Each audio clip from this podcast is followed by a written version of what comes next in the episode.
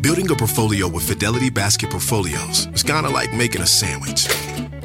It's as simple as picking your stocks and ETFs, sort of like your meats and other toppings, and managing it as one big juicy investment. Mmm, now that's pretty good. Learn more at fidelity.com slash baskets. Investing involves risk, including risk of loss. Fidelity Brokers Services, LLC. Member NYSE SIPC. Bring in show music, please. Today on Squawk Pod, Ray Dalio, the Bridgewater billionaire, on investing, the U.S. economy, and tension with China. The main point is that we're now in an environment of fierce competition.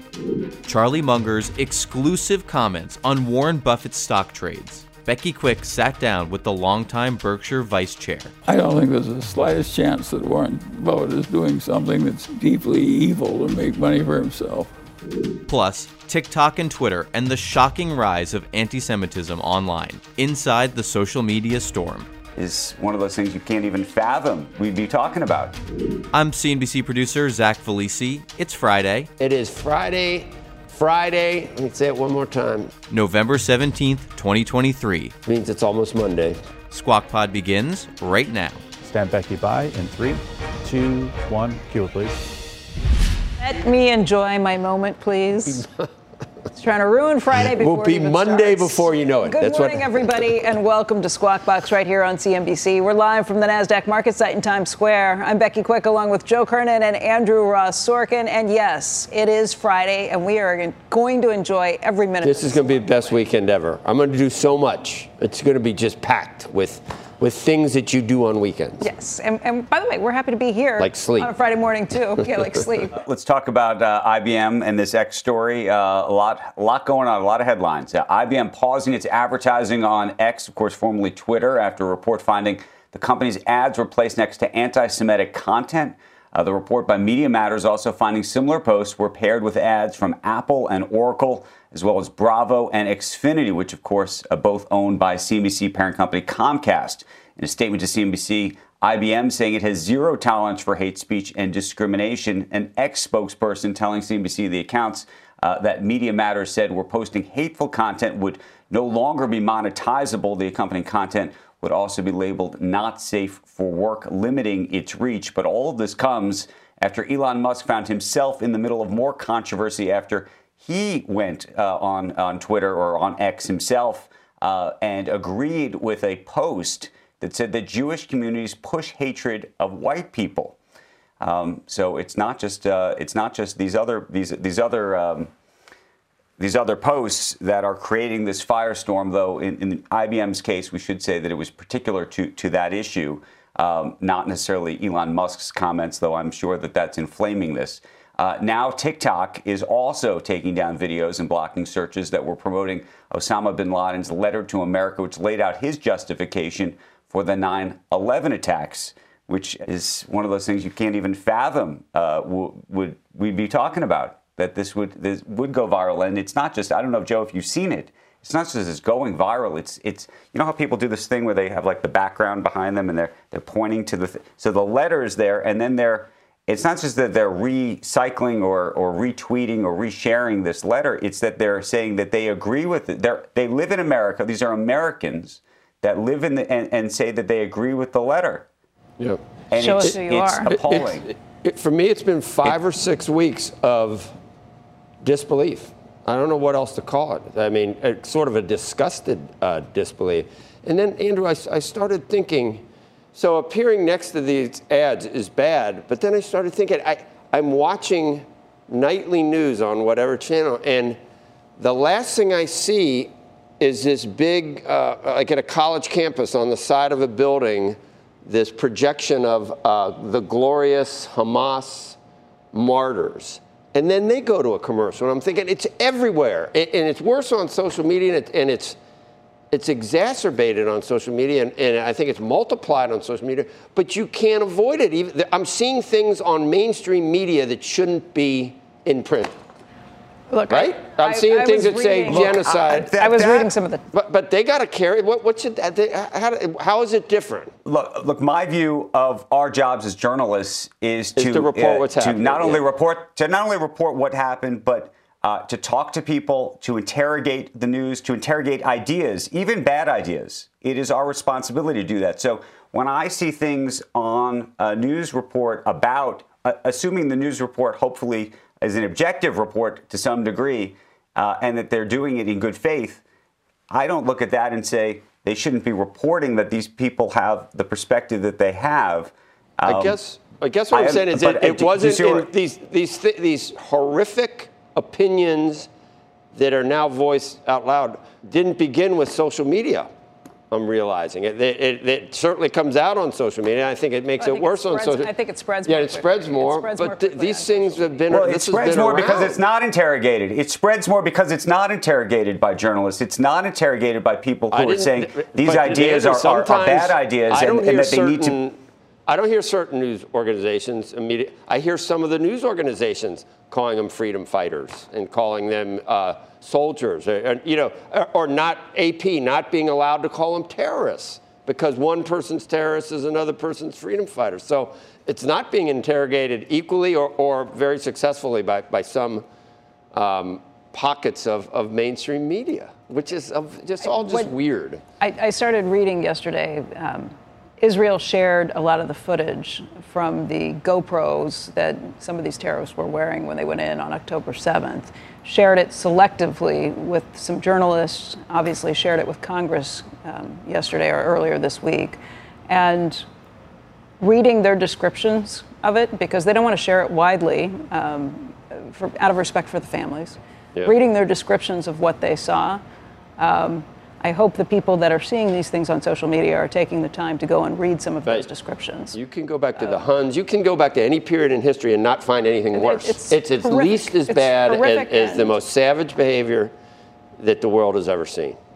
And here we are talking about and, it. and, and to be able to say um, the things that they're saying, supporting Hamas, any of these things along these lines, go read these descriptions and, and explain why you feel that way. Because I think if, if those descriptions get the same broad play that some of these other things have seen, How can 300,000 pro-Israeli demonstrators, pro-Israel demonstrators, have a peaceful, orderly demonstration? You put 50 uh, of the other side, and it's like all hell's breaking. There's cars on fire, and Uh, Look, all I can say for these things, these sharing these videos of um, Osama bin Laden, this, this shows us who you are. They- they- they're, they're, how old are they that are looking at these things? Do they know anyone that lost a, a parent or a, or a child or? A, You don't, you you don't even have to. If you read the descriptions and you just uh, consider these things as a human being. 3,000.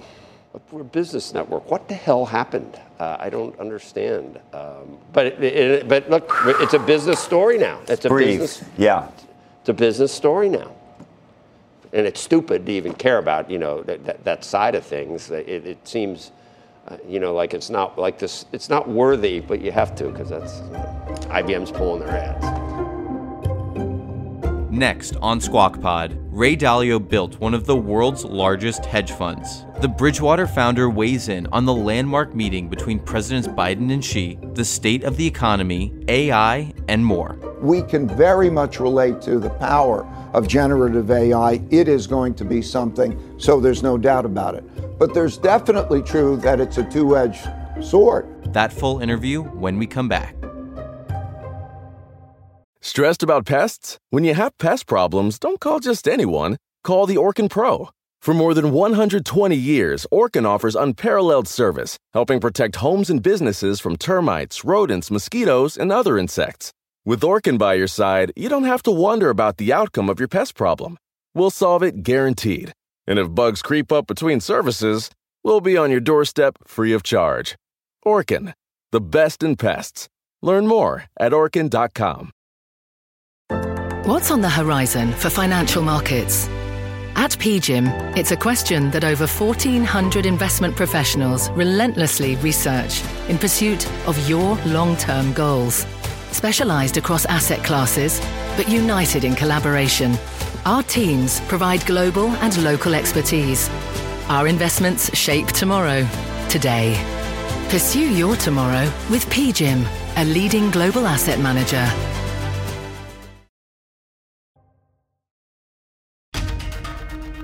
You're listening to Squawk Pod. Stand Andrew by in three, two, one. Cue Andrew. Good morning and welcome back to Squawk Box right here on CNBC. I'm Andrew Sorkin along with Becky Quick and Joe Kernen. We've got a lot going on. Well, you could call it the Taylor Swift halo effect. Her influence has made its way even to Wall Street research. Research notes by BTIG, Goldman Sachs, Jefferies, and others using Swift songs and titles as references appears to be surging. Fortune pointing out that BTIG titled a note, Now we got bad blood while Goldman's David Kostin led a note with all you had to do was stay. And if you didn't know already, know already analysts are predicting Swift has contributed up to $8.5 billion to U.S. growth just in the third quarter because of demand for her Eras tour, concert film, and Travis Kelce jerseys. Not to mention every time she goes somewhere, hotel rooms surge in price. You know, this is definitely the Taylor effect. People are wondering if it's peaking. I wouldn't call it it's peak not yet. peaking till I wouldn't call it. It's not peaking till this next football game. You know what the next football game is, right? No, who, who are they playing? Phil, uh, Philadelphia versus oh, Kansas City. Kelce versus Kelce. Family reunion. Everybody Kelce versus Kelce. Yeah. unbelievable. Maybe that's the peak. We'll see. I don't know. Uh, shorting her would be like shorting Nvidia, like at five. not smart. Can lose a lot more than you put up, Sorkin. That's the problem. Sort something at five and it goes to 400. It's tough to short anything. That's it's that's a, the a limitless or, or, or naked calls, can- man. yeah. Scariest thing a broker can do is, is layer on some. na- It, it seems great. You get paid this great, and, uh, yeah, and then the company gets don't. taken over. President Biden met with China's President Xi Jinping for four hours earlier this week, and he said he made real progress in the relations between the two superpowers. Had that brief discussion yesterday with President Xi. He asked why we so. He had asked me before. I reminded him why we were so engaged in the Pacific. It's because we're a Pacific nation. Because of us, there's been peace and security in the region, allowing you to grow. He didn't disagree. By the way, it was a very good, straightforward meeting. After going an entire year without speaking, the two leaders agreed to call each other directly when needed. As a part of the summit, President Xi attended the gala reception and dinner with some prominent CEOs, including Apple's Tim Cook, Tesla's Elon Musk, Blackstone's Steve Schwarzman, and BlackRock's Larry Fink.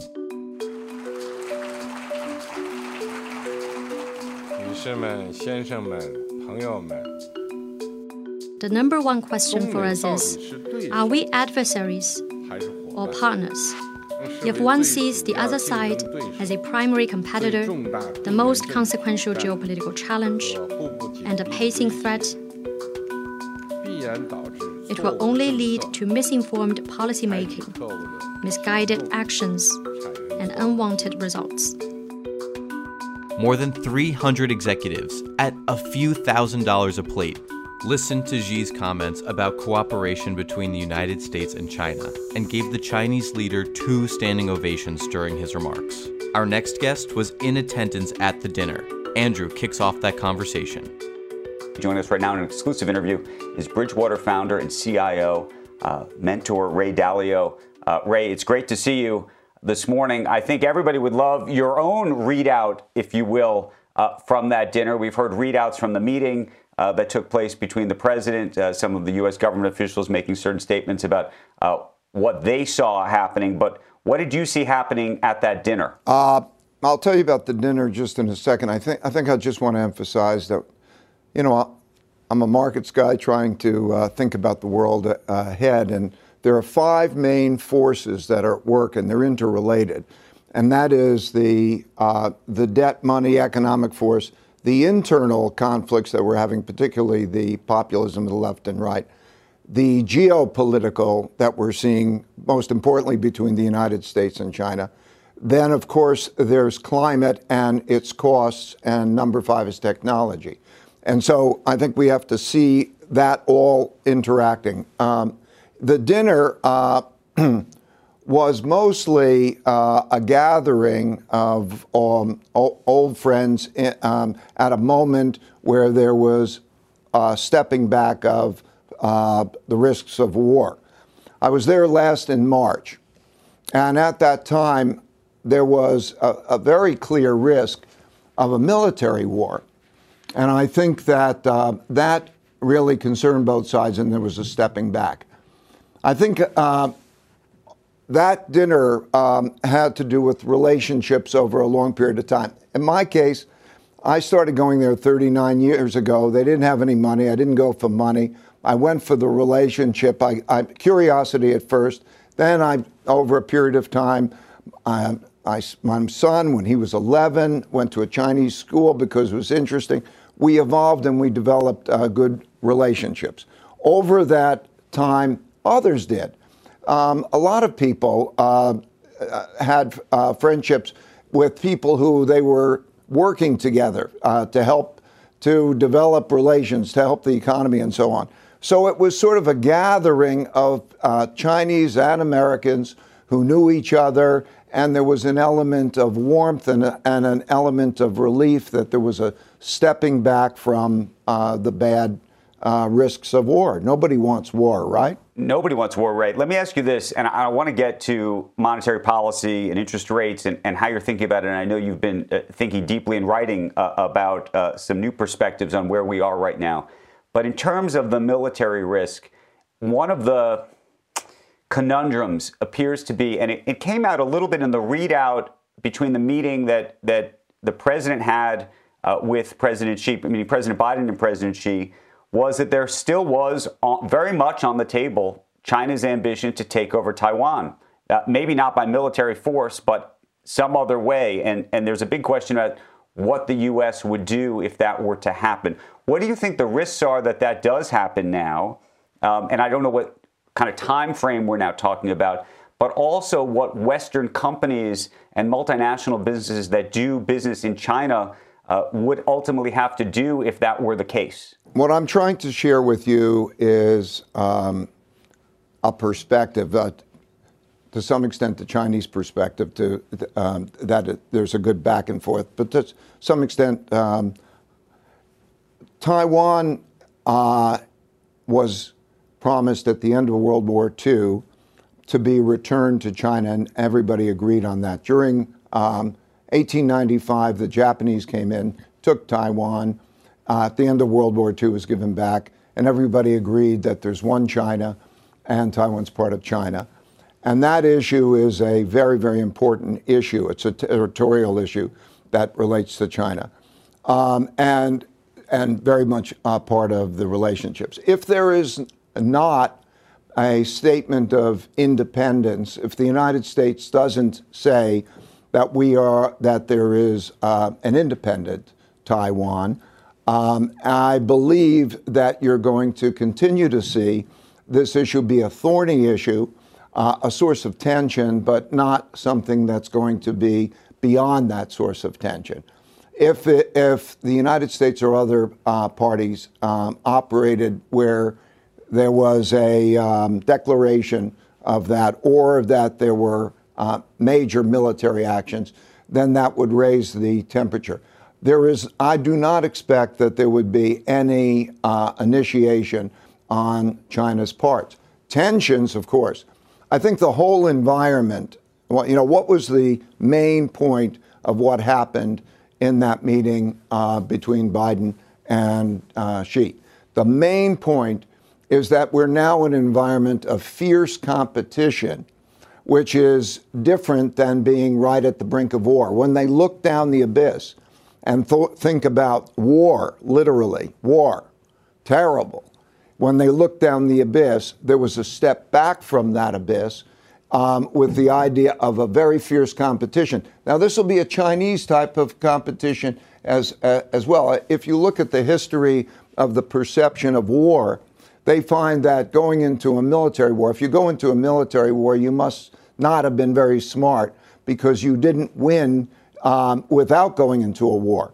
And the, that is a uh, that game that starts right. with was described with the um, uh, art of war is a is a game in which there's a strategic operation. So that game is still full on. This is not a change in the, in the basic structural issue of a rising power and uh, existing power and a, uh, a struggle for um, who has what say. That will continue. But fortunately, the risks of a military war have been reduced by Right. this. Let me ask you this, and, then I do want to talk about the markets, though. How you think about China as a national security threat to the United States? You know, one of the things that's happened even the last 24, 48, 72 hours, and we've seen it all over. Uh, there's been questions, I should say, even before this about TikTok, but now you're seeing, uh, you know, videos on TikTok go viral of, uh, you know, Osama bin Laden's uh, letter, uh, not just that's anti-Semitic, uh, but that's effectively calling for, for, for the murder of Americans across the board, the entire the entire country, and it's it's a remarkable thing. And I think there's a lot of people who are sitting around saying, "What is going on here?" I mean, the, social media. There's there's questions about social media writ large, but with TikTok specifically, one of the things, and maybe it's conflated, maybe it's not. People say that's that is a social media platform that has so many eyeballs in America that's ultimately controlled by the Chinese. I think that um, we have to be careful, um, uh, you and me and everybody, about what we really know and what we really don't know about those things. Um, and we have to let it be handled by our government officials, probably who know a lot more about the intelligence of what is going on. I fear as much uh, for our suspicions or our antagonisms leading to a conflict. So I can't speak knowledgeably of what's going on cover- covertly. I think that the war that we're going to see is going to be much more a covert war. And I think it's the responsibility of our leaders and the intelligence services to suss out what is real and what isn't real. So I don't feel I personally can answer that question well. Um, I think we just have to be careful about going into um, a military war or a war that is so damage, damaging, an economic war in the form of, um, as uh, you know, President um, uh, Biden says, uh, what we what we want to do not not do is even decouple, because if you decouple the economic consequences of decoupling themselves are so though that has to be uh, dealt with with knowledgeable leaders. The most important thing is that we're strong and we have good leaders. Uh, the issue is really going to be a domestic issue. How strong are we? How well do we work together? How productive? How good are our, intelligence services? How good is the decision making? That is going to be the most important question. If we're good together, so that, that really brings us to the domestic political and social issues that are really going to determine how strong, healthy the United States is in dealing with those types of challenges. That'll be of paramount importance. I, I do want to talk about our domestic economy and, and the markets, but I think uh, Becky's got a question for you. Yeah, actually, uh, leaning that direction. You know, Ray, back in September, you said that the United States, you think, will uh, be facing a debt crisis. Uh, the yields have changed pretty dramatically just in the last week or so. You, you still think that that's the case? Uh, yeah, it's uh, look. Uh, you have um, uh, you have a change of f- 50, 25 basis points, and so on. Uh, Let let's just go back to the basics and and the big picture. Um, first of all, um, let's take the bond yield. The bond yield, it, roughly speaking, has got to be um, about what we determine the expected inflation rate will be over um, the period of time. That that's there's of course there's a question about that. That number probably is settling into the vicinity of 3 3.5%. That's the right number. There has to be, um, above that, a real interest rate. In other words, uh, for those who are creating, holding debt, debt assets, they have to receive a return above the inflation rate by something probably in the vicinity of 1.5 2%. So that is going to get you in the vicinity of four and a half, five percent interest rates. It, and you're seeing the movement around that level. Then there's the big question of the supply demand for bonds. In other words, uh, the government produces a certain amount of bonds that are in light of in, in size of that is equivalent of roughly the size of the deficit. That means they're going to have to sell a lot of bonds, okay? And then we look at who are the buyers of those bonds and do they have an adequate appetite. Uh, and that's a big risk because we have uh, uh, many who own those bonds have had losses in that. That's not just banks, that is central banks, that is Japanese investors, and so on. And so there's a supply demand issue. You'll have these wiggles around there, but those are the fundamentals that will drive it.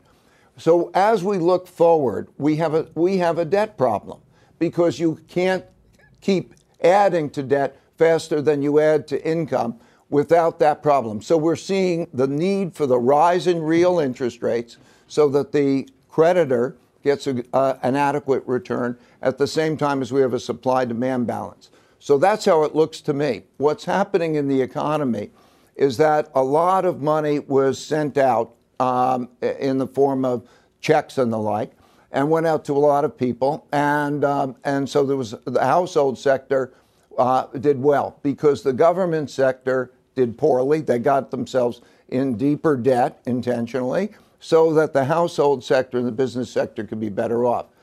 And then there's the rise in interest rates. What happens from that is that that savings of money gradually goes down, and also the uh, debt maturities as they they roll forward gradually go up and create a squeeze. So there's an emerging squeeze happening. However, the, because the unemployment rate is relatively low, and because the compensation levels have been relatively high because of that set of circumstances, the household sector's income has been good. So you have a sector in uh, the household sector, hence the economy as a whole, and I'll include, include the business sector in that, in which by and large the financial transfer of wealth from the government as it got in debt and gave it to the public sector uh, gave right. it to the private sector. Right. right. That allowed that, that to happen. So that is a formula in a punchline. I'm sorry, I'm taking too long. Um, that is a, f- a formula for a gradually weakening economy, not a big break in the economy, a slowing of that economy. Right. I think that's what we're seeing. And as a result of that, that's what you're seeing in the bond market as there's a bit of a uh, slow, uh, slow, uh, but, easing but, but play, in, within that range. Play this out, play, play this out a, a little bit longer, uh, which is to say, where do you think interest rates are a year from now? You know, on a very just straight up basis. But then, even longer than that, you're talking about the debt problem that we have in this country. That's becoming a, a main feature of, of debate and, and, a topic, of course, in, in, in, the presidential election and what's going to happen uh, come November 2024 uh, and beyond. Uh, as far as the question of where uh, the rates are, um, I think that the, uh, most likely, I think the rate structure is going to um, be staying at its level, perhaps uh, slightly less, but there's a range of uncertainty around that having to do with the supply demand question. We're now at a period of time where the supply of bonds to be sold will be hit, start hitting the market. And now we have to see the demand issues of that, and that'll be around there. I, I think that probably in the vicinity of, you know, uh, I would say somewhere in the vicinity of relatively flat. I don't think there's going to be uh, any important change in the Fed uh, policy uh, other than um, maybe a slight easing as the economy slows down. I think the thing to realize is that there, uh, the economy will likely weaken in other words, its growth rate going to something close to zero, plus, plus or minus, maybe 1%. And with that, that, that exerts a slight downward pressure on interest rates. At the same time, the supply issue becomes an important issue. Uh, the second part of your question, I forgot the second part. What was that? Well, just uh, how much, you know, I think debt, the longer the lo- term the longer issue? term damage of, of the longer term damage of having these uh, of having this enormous amount of debt. Obviously, that's playing into the political debate, but if, if one, I mean, it sounds to me you're also arguing that if we're going to have a, a soft landing, that maybe people are going to feel more comfortable holding as much debt as we do, and that the rates are not going to, you know, blow through the roof. No, I think we're talking about the short term uh, as very distinct from the longer term. Um, the short term we just talked about. The longer term is that we are at a point in which we are borrowing money to pay debt service. And there is a process by which, when, when you keep having debt growth faster than income growth, then that means that you have debt service encroaching on your spending. It's the same for the government as it is for us. And as that happens, and you want to keep spending at the same level, there is the need to get more and more into debt. And the way that works, it's like a, it, it, it accelerates. We are at the point of that acceleration, which creates the supply demand problem. And it's made worse by the other issues that we're talking about. I, the internal political issue, the internal social conflict issue uh, there is something that is affecting foreign demand for, for bonds. For about 40% of our debt uh, is sold to foreigners. And so there is a concern of the American politics, of, of, of, of the controlling of this debt crisis, and these types of things. So we come back to the same basic question how good, how strong are we going to be? When we talk about strong, what, what I mean is also economically strong. And economically strong means financially strong. That means it's just a basic thing. Financial, financially strong means do you earn more than you spend? And uh, do you have a good income statement as a country? Do we have a good income statement? And do we have a good balance sheet? More assets than we have liabilities. The worse that gets, the more we are going to have that long term problem. And it's just, you can see it in the numbers. It's just a matter of numbers. We are near that inflection point. Uh, Ray, before you go, I, I, did have two other quick questions. One is actually an artificial intelligence uh, question. I noticed uh, that Bridgewater has increased its stake in NVIDIA. I, I know you're not uh, running all of it, but you have a major role, obviously, in the company still, uh, meaning Bridgewater, that is. Do you have a take on, on AI investment? And also, do you, have an, do you have a take on its impact on the economy. Some people think it's going to be fabulous in so many ways in terms of productivity. Others think that it may be so fabulous that actually the, that nobody's going to need or have to have a job, and that's going to create its own uh, backlash. I and we are very excited about the developments in um, AI, uh, mostly because for the last 25, 30 years, um, I and Bridgewater um, wrote down criteria, principles for decision making, put those into formulas and saw the power of the computer in being able to help us make decisions because um, the computer can juggle many more things than the brain can. It does it very quickly and it does it less emotionally, and you're executing a game plan. Because of all that background and the specifying of all of those things, we can very much relate to the power of generative AI. It is going to be something, so there's no doubt about it. But there's definitely true that it's a two edged sword.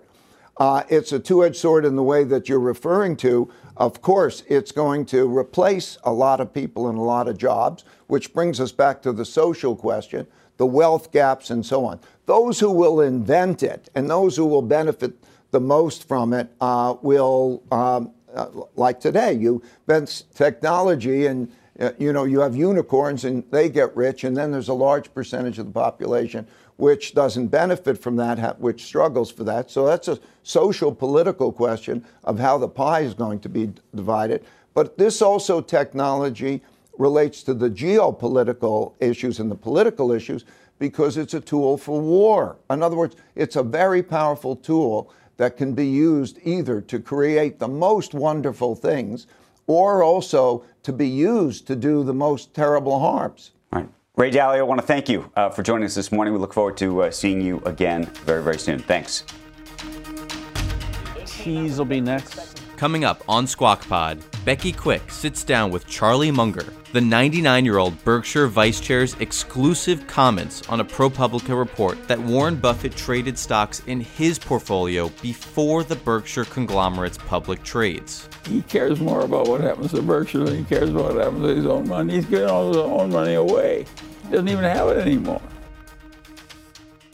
Stressed about pests? When you have pest problems, don't call just anyone. Call the Orkin Pro. For more than 120 years, Orkin offers unparalleled service, helping protect homes and businesses from termites, rodents, mosquitoes, and other insects. With Orkin by your side, you don't have to wonder about the outcome of your pest problem. We'll solve it guaranteed. And if bugs creep up between services, we'll be on your doorstep free of charge.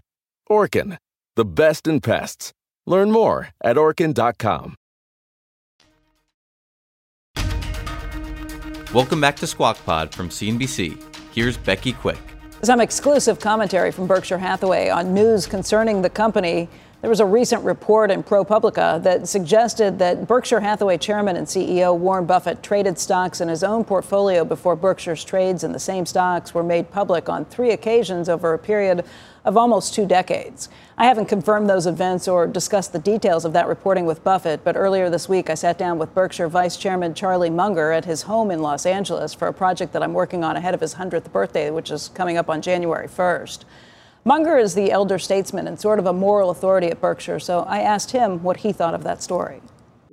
I don't think there's the slightest chance that Warren Buffett is doing something that's deeply evil to make money for himself. He cares more about what happens to Berkshire than he cares about what happens to his own money. He's giving all his own money away. He doesn't even have it anymore. And showing how little he thinks of it.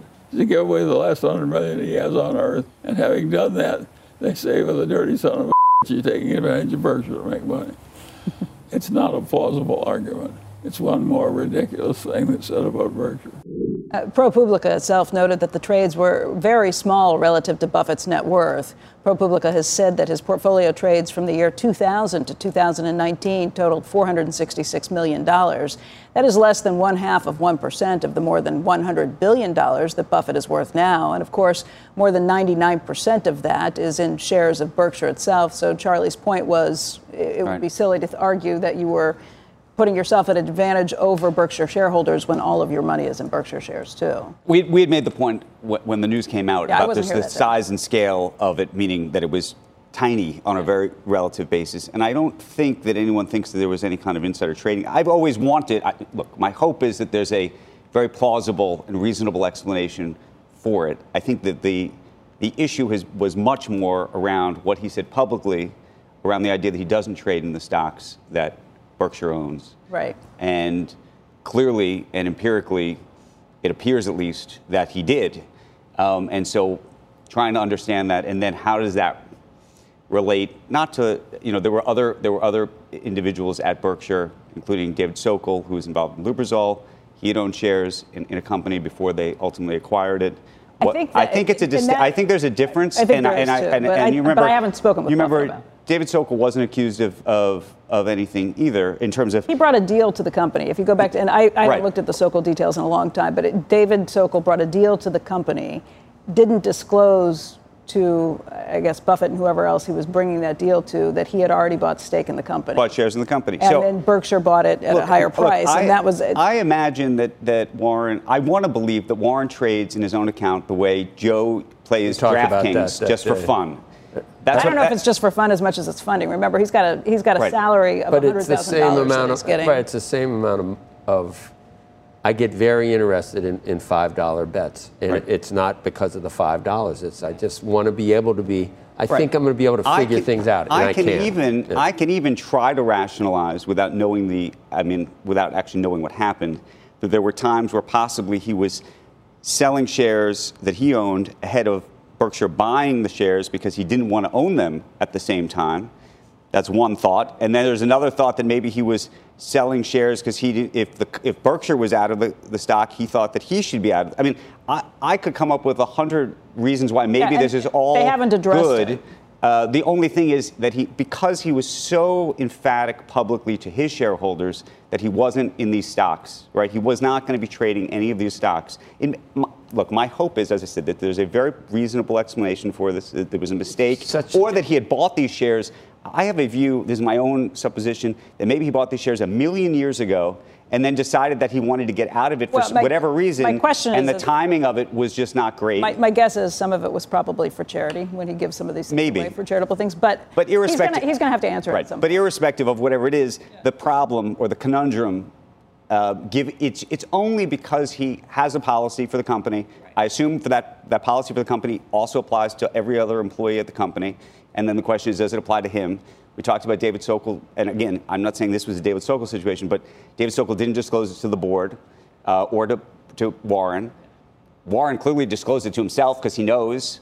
Did he disclose to the board? Maybe he. By the way, maybe very well he wrote a letter.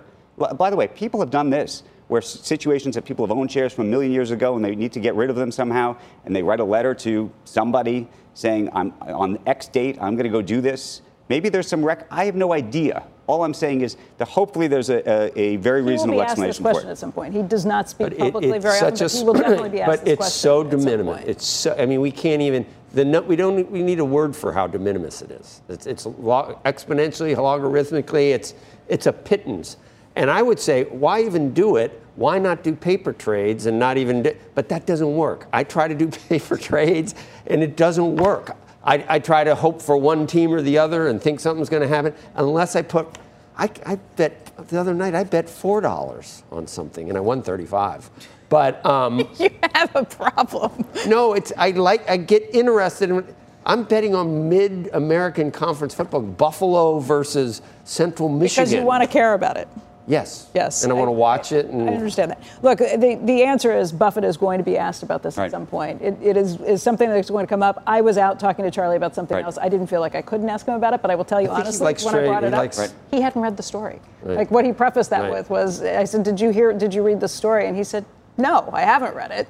But then he it's said, just "It's like a ridiculous." to, it, and I, look, I don't think even know he- if he'd know what. what Well, what that's actually, by the way, an interesting point, though, because if an article like that were to come out, you would think, and you were the CEO of a company, whatever age, uh, you probably would want to communicate to your board what's going on with those trades, given that that's the company policy. At almost any company, actually, in America, if your CEO was in an article doing things that were against the company, ostensibly against the company's policy, you would be telling the rest of the board, and the board would be cognizant that that happened, right? That, that is actually a worthy point being made because I think in a Fortune 500 company in America today, that's actually something that people would. He's not your raise average. He's not your average Fortune Well, 500 but company. He's that's- not your average CEO. And then the question is, right? Are you in a league of your own? And if you're in a league of your own, maybe then there are no rules. I'm just no, saying. but he is in a league of his own. That's the pod for today. Thanks for listening. Make sure to follow us and leave a review wherever you get your podcasts. It's probably where you're listening right now. Squawk Box is hosted by Joe Kernen, Becky Quick, and Andrew Ross Sorkin. Tune in weekday mornings on CNBC at 6 Eastern. We'll meet you back here on Monday. Have a good weekend. We are clear. Thanks, guys.